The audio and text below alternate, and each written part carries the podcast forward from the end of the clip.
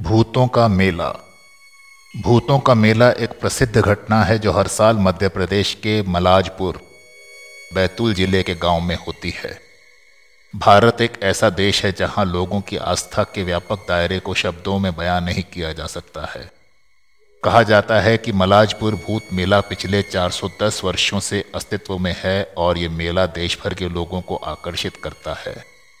ये वार्षिक भूत मेला लगभग तीन हफ़्ते तक चलता है और इस समय के दौरान लोग बुरी आत्माओं और शैतानों के कब्जे में रहते हैं।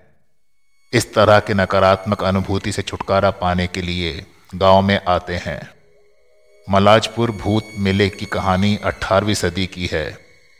देवजी महाराज नामक एक पवित्र व्यक्ति, जिनके पास कुछ जादुई शक्तियाँ थी, एक बार गाँव आए थे। स्थानीय लोगों के अनुसार उसके पास कुछ अद्भुत शक्तियाँ थी, जिसके माध्यम से वो मिट्टी को गुड़ और पत्थरों को नारियल बनाकर अपने दोस्तों को खिलाता था। बाद में देवजी ने अपनी शक्तियों से बुरी आत्मा को नियंत्रित करना शुरू कर दिया और ऐसी नकारात्मकता के बीच पीड़ित लोगों की मदद की। ये उनकी विरासत बन गई और ग्रामीणों ने बाद में गाँव में मंदिर जैसी संरचना का निर्माण किया।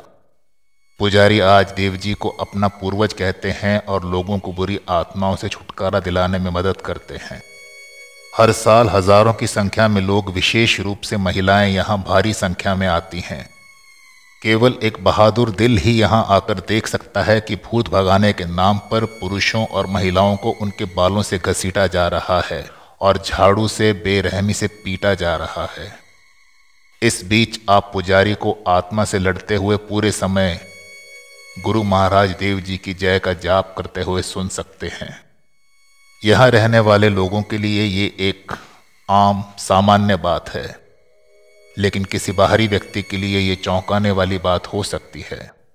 पुजारी आक्रामक आत्मा से अजीब सवाल पूछेगा और मानव के अंदर हमलावर को हिंसक इशारे करेगा।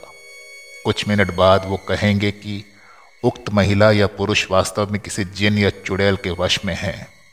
और ये कि उस परलोक से छुटकारा पाने के लिए ये सही जगह है। तो एक बार ज़रूर जाकर आए भूतों के मेले में।